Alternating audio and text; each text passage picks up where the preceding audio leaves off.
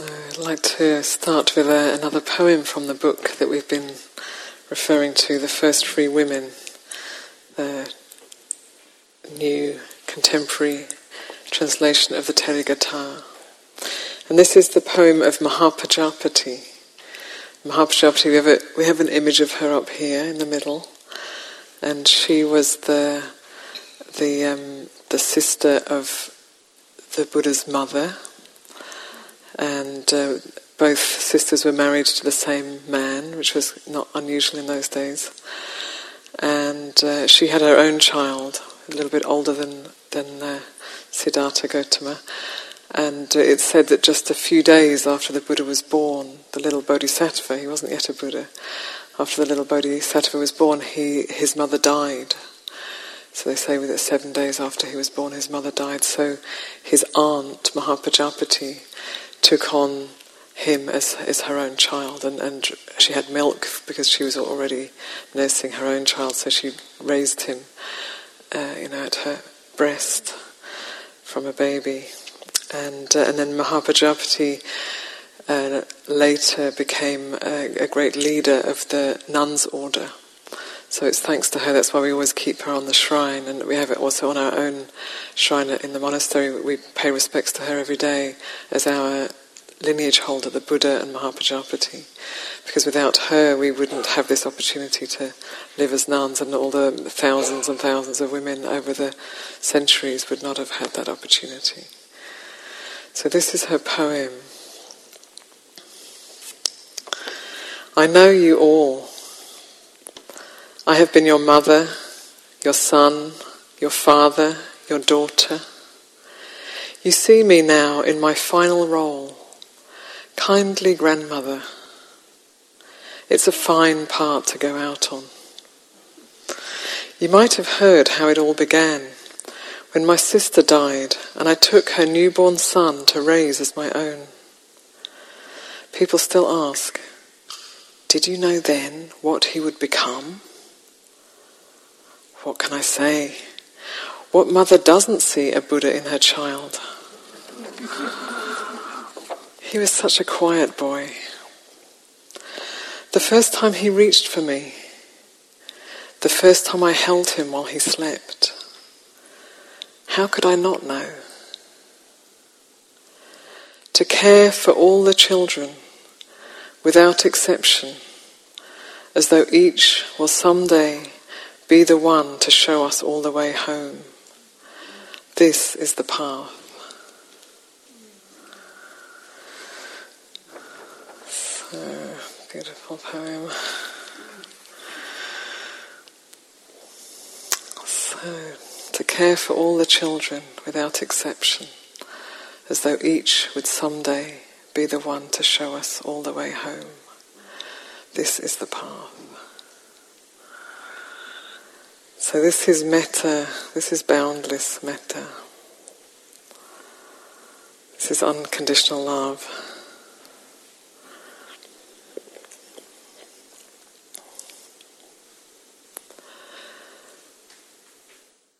It's kind of hard to follow that poem actually. It sort of is, has a completeness to it. Um, but what it, what it, I've been reflecting on is, um, you know, when a, when a mother brings a child into the world, of course she hopes that she will see that child grow and, and and come into their full life, adulthood, and, and that she will die before their, her child dies. So she doesn't have to see that.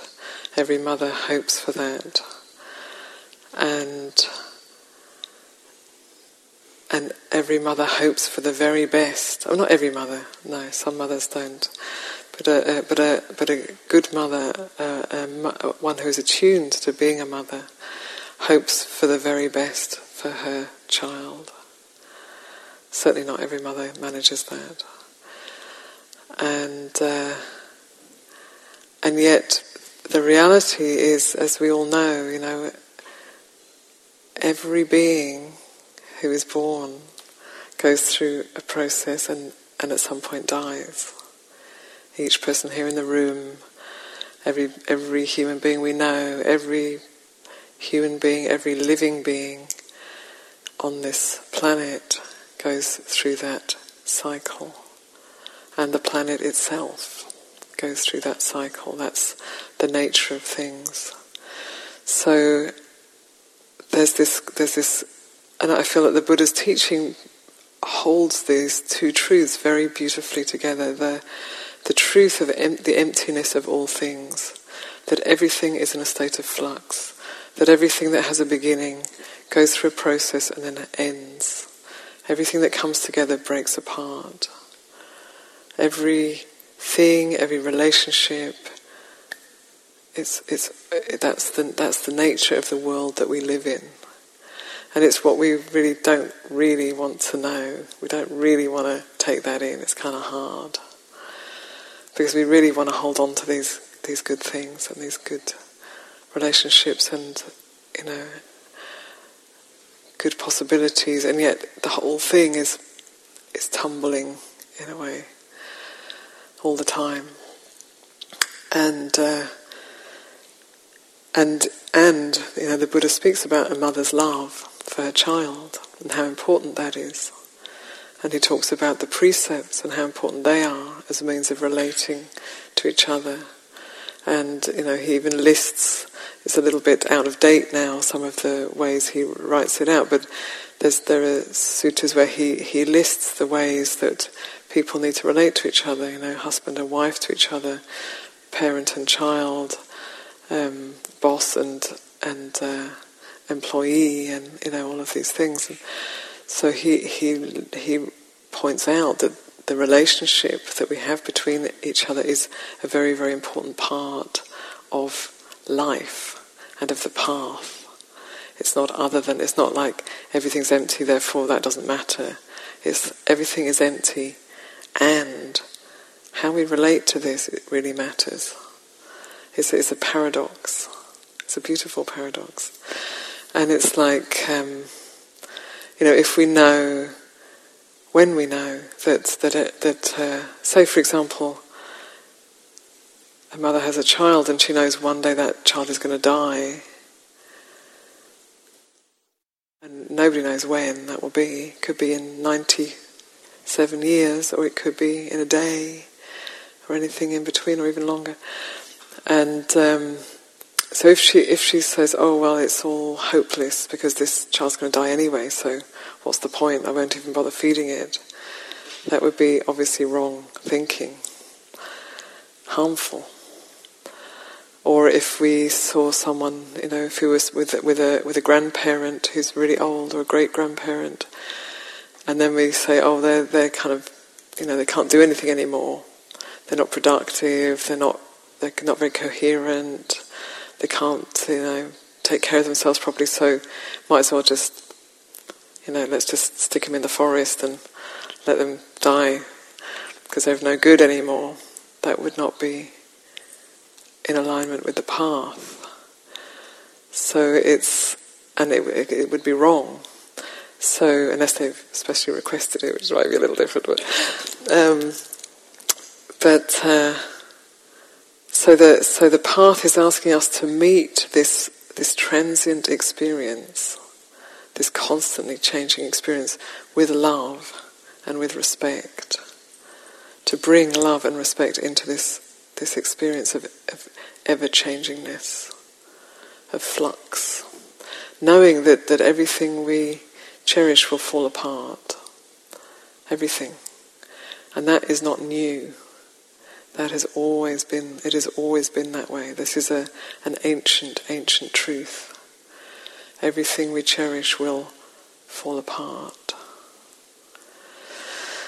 But that doesn't mean we don't love it in the meantime. So, we, so there's this, this teaching on emptiness and compassion, like two wings of the bird, and uh, and we can we can look at the world from those two perspectives. Um, or from a place in the middle. So when we look from the perspective of emptiness, it's it's very cool. Emptiness is, is has a coolness to it, and it, it, if we're not careful, it can have a coldness to it, a carelessness. It doesn't. Nothing really matters because it's all empty. So that's that's unbalanced view. It's seeing part of the truth, but out of context. And if we see only from compassion, our hearts just break over and over and over again because look at it. Look at how crazy this world is. And that's not new either, as I was saying yesterday. So if we only have a heart of compassion, you know, we just we become a mess. You know, how can we even function? It's just so hard to take in all of this, all of this, uh, you know, the, the, greed and the destruction and the, the selfishness and the, the wars and the, you know, the enormously wealthy people and while other people are starving and take that in, it kind of breaks you. So there's there's this coming together of these realities of yes, it's all empty and we need to take care. And we're not trying to make the world perfect. And I'm, I'm quite an idealist. You know, I, am one of those people who love, would love it all to be the true and the good and the beautiful. You know, I would love it like that. And um, definitely when I was young, that was very much my feeling. Like it should be like that. You know, and I would always be out in the street, even even like I think I was ten. I mean, I think I was like five or maybe six when I was on my first demonstration. You know, it's like the world should be like this. You know, and this is wrong, and uh, and thinking, really believing that that it, it should be and, and it's right, and therefore, if we do, if we speak out enough, you know, people will realise that and they'll change. But as I, you know, go through life, I realise, well, it isn't quite like that. There's because the, people have different motivations, and uh, the right and the good and the true and the beautiful isn't everybody's motivation. So, so accepting that reality, and not and still living in a way as much as possible. It's not that I'm anywhere near perfect, but as much as possible to keep bringing that into into my own heart, into, into my life, into my relationships. And like I say, still still work to do there, not perfect. But and and knowing that uh, it's like a drop in the, in the ocean, and and that if I look at all the big stuff that we see on the news, you know, and, and start to look behind the scenes and see how corrupt, how deep, deeply, deeply corrupt there's enormous corruption that's been going on for such a long time, so so deeply entrenched and so powerful. They think, well, what's the point then? You know, what's the point of just like having a heart of loving kindness? You know, what, well, that's what's that going to do? But in a way that it's the way I see it these days is um, it's, it's almost like we've become entranced, the human race, and you know the Western world or the, the more affluent countries a, a kind of uh, spellbound um, in this kind of spell of materialism. And the, the, odd thing is that we've been in it for, you know, we've, we've been living it for so long and it hasn't made us any happier actually. You know, maybe a little more comfortable and uh, a little more, on a physical level, a little more comfortable. And uh, maybe, you know, better food and so things are a little bit more comfortable, but then there's this deep discomfort deep in the heart that knows, like, oh, you know, well, I, I've got this, but look at everything else that's going on, and look at what the cost of this is to these other cultures that are serving this culture. And then uh, developing cultures look to the more so-called developed cultures. I wouldn't say spiritually developed, but materially developed cultures, and and of course think like, oh, wouldn't it be great if if we could also have that? And so there's a sense of um, you know it's a progress. It's good to to develop all of these you know big big supermarkets and malls and and uh, you know to have material wealth and comfort. So we're we're in this kind of spell in a way. Where, where it's being it's this, constant, this this materialism is being promised as a as a way to provide happiness, and then those of us, some of us, not everybody's got there, but you know, many of us in this culture realise, well, it, you know, it gives that momentary happiness. You have that moment of gratification or a few moments, and then then that's gone. Then you look for the next thing. So it doesn't really do it. And, uh, you know, the Buddha himself came from a very wealthy background, very, very privileged, wealthy background, and, and recognized, like, this isn't it. This isn't the source of happiness. And chose a, a radically renunciant path. Um, well, I think in his day it was it was not as radical as some, but it's still, compared to his upbringing, quite radical. Uh, because as a as a as a in order to support, so like to practice renunciation in order to support uh, clarity in developing the qualities, inner qualities that actually bring us that happiness that we're always looking for. And they, they bring them to us in our own being and they bring them into, and it's also like bringing that into relationship with others.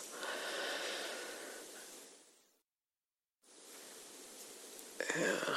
So, cultivating these qualities of the Brahmaviharas, we are changing our our minds, we are changing our hearts, we are changing the story here, and and we can st- start to change the story in relation to each other and around us. And it's uh, you know when you really touch into the depth of these qualities, they are very, very powerful. Metta is very, very powerful once you touch into it. Karuna, and karuna, you know, is uh, translated as compassion.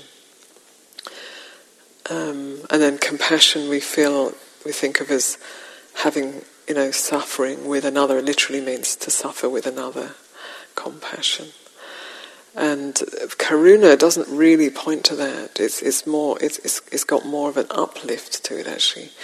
Because I think this is part of our problem is that we, we, we take in all of this information on the media, which is completely overwhelming, and then we suffer with, and then we feel like I can't even function, you know.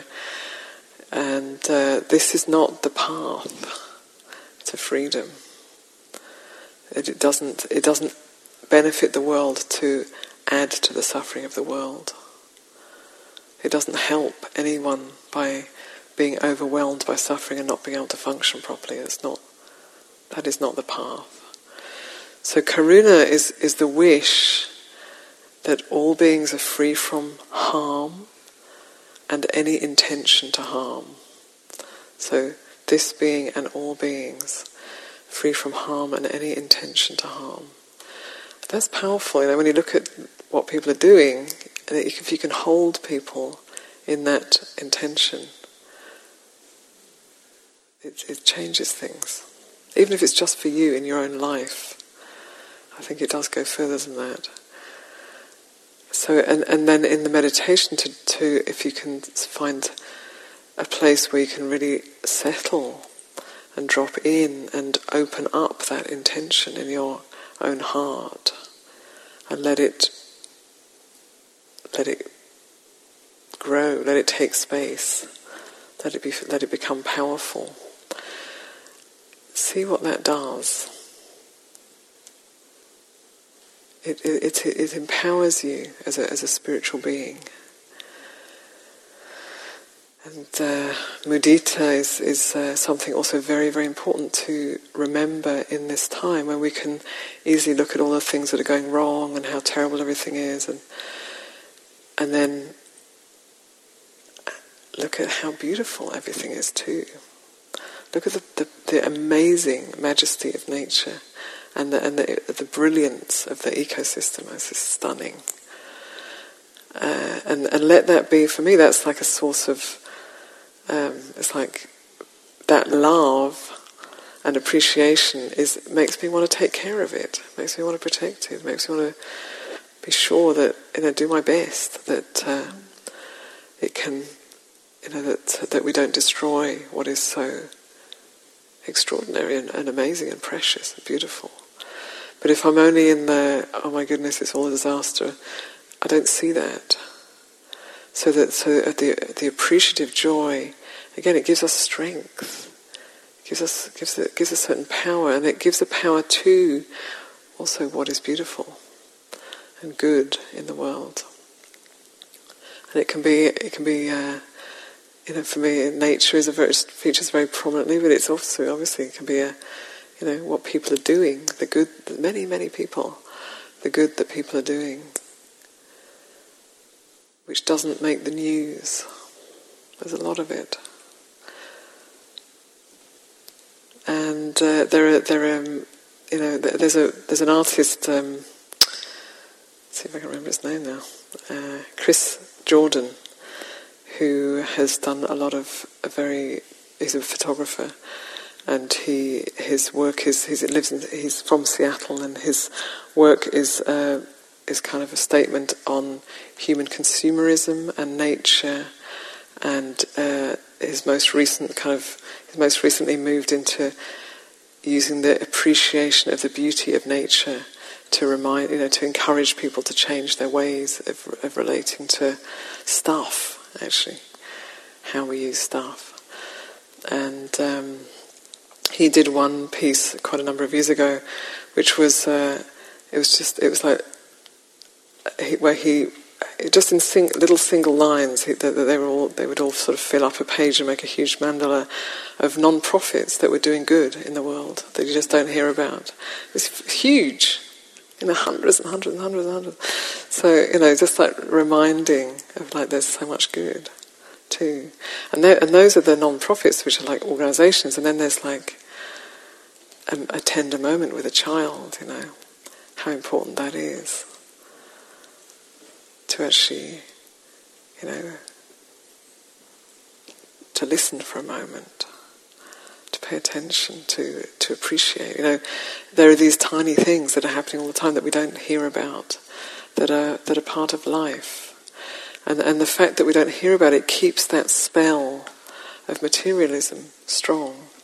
Because because we don't know, we forget that that's where that, those jewels are that we seek. It's in those it's in those little moments. And and because we don't hear about it, then we and then we're blasted with all this information. Like if you have this, then you'll be happy. And like that poem, you know, that I said to read earlier on, you know, if you have the right face, you know, the right hair, the right clothes, the right whatever it might be of this time, then you'll be happy. And so there's this constant searching for for something outside of ourselves that will make us happy. It's like an addiction. Whereas the Buddha is saying, come back, come back inside, come back to here. Cultivate, it's all here, it's waiting to be realized. The seeds of awakening are right here in your own heart, in your own body and mind. And, and nurture those seeds, take care of them. And, uh, you know, that's what he did. The world was far from perfect when he was alive mass murderers and uh, you know kings who exploited people and slavery, and it wasn't you know, the, it wasn't a great world when he was alive, and. Uh, he cultivated those, he developed those seeds to their, you know, to become, in a way, a forest, a great, powerful forest that we can now gain, uh, know, we can we can benefit from. So that was just one person, two thousand six hundred years ago. So you know, we, we underestimate our own power. Actually, it's not our power; it's, it's the power, the potential that each of us has. We underestimate it, and then we ignore it, and we keep getting mesmerized by the spell that is uh, over this this land, these lands.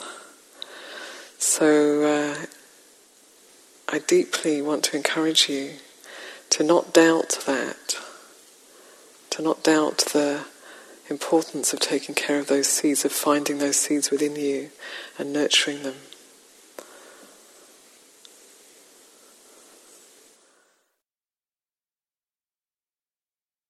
It's kind of an irony because I was listening recently to um, my sister's spiritual teacher, uh, uh, his name's Llewellyn Vaughan Lee, who lives, he actually lives in uh, Point Reyes nearby. And he was talking about the, the, this spell, you know, how materialism talks about it's all it all it's all very rational and and you know what you see is what you get. It's all about the, the material world, and yet it has this kind of enchantment to it that that we become mesmerized by. So it's it's it's this it, to me. It's very much like Mara, the you know the evil the the one who's trying to pull us off track, and it's like it makes it look like this, but really there's this going on, you know. It makes it look nice, but really, you know. And for the for the rational mind, it looks like, oh yes, this makes sense, you know. You have this and you get that, and it's good. And but but but there's this kind of uh, trickery to it, and uh, and then this when when we really deeply touch into the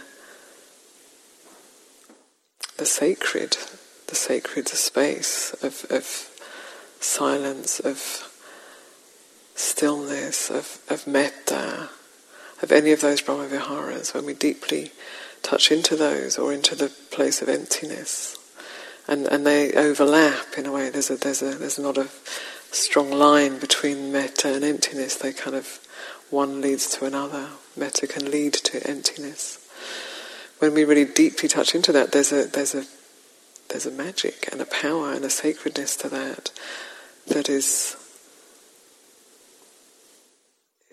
is is huge. It is it's uh, in a way it's like it's, it's, it's our birthright and it's uh, it's waiting for us, or not necessarily it's waiting, but the, the the opportunity is waiting for us to reawaken that and it will directly counter the, the story that we've been mesmerized by. So, uh, you know, I know that people come sometimes, and more nowadays, you know, in the old days when we first came here, we used to talk about stuff like this, and, and people didn't really want to hear it, and now people really want to hear it because uh, now people come with a sense of like, oh my God, you know, what's happening, and the world's falling apart and America's a mess, and and uh, so the the answer is a very very old one. It's ancient. It's timeless, and it, it's powerful. So I want to read one more poem.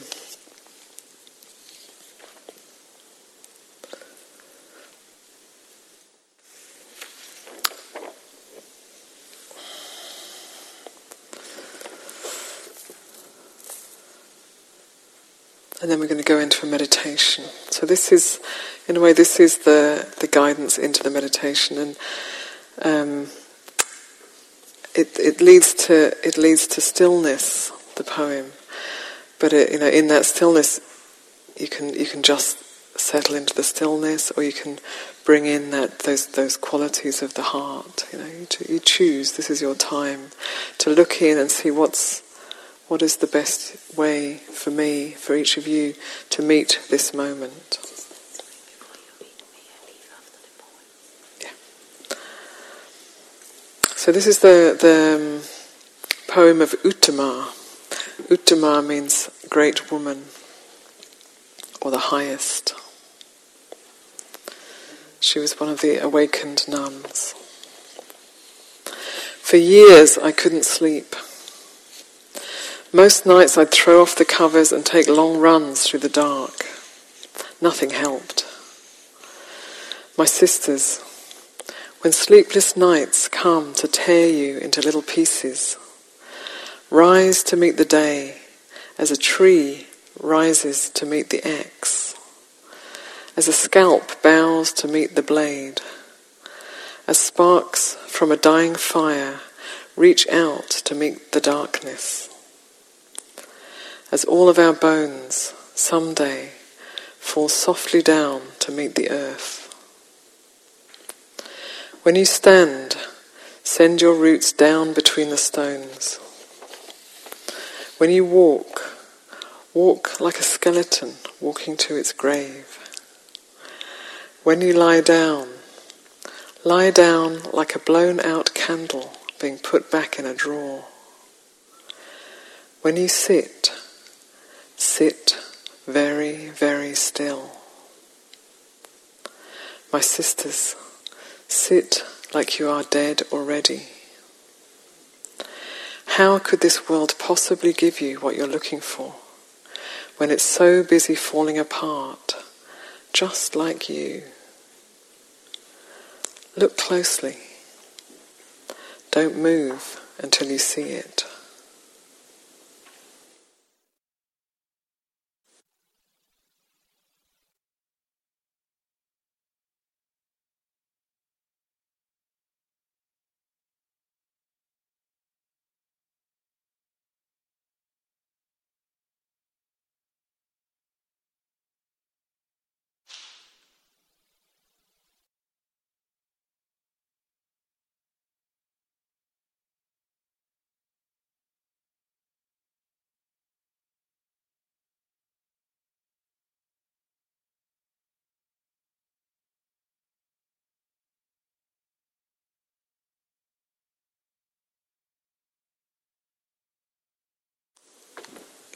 So we're going to sit for about half an hour now.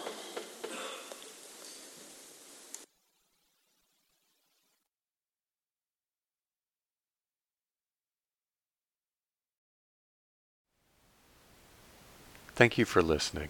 To learn how you can support the teachers and Dharma Seed, please visit dharmaseed.org slash donate.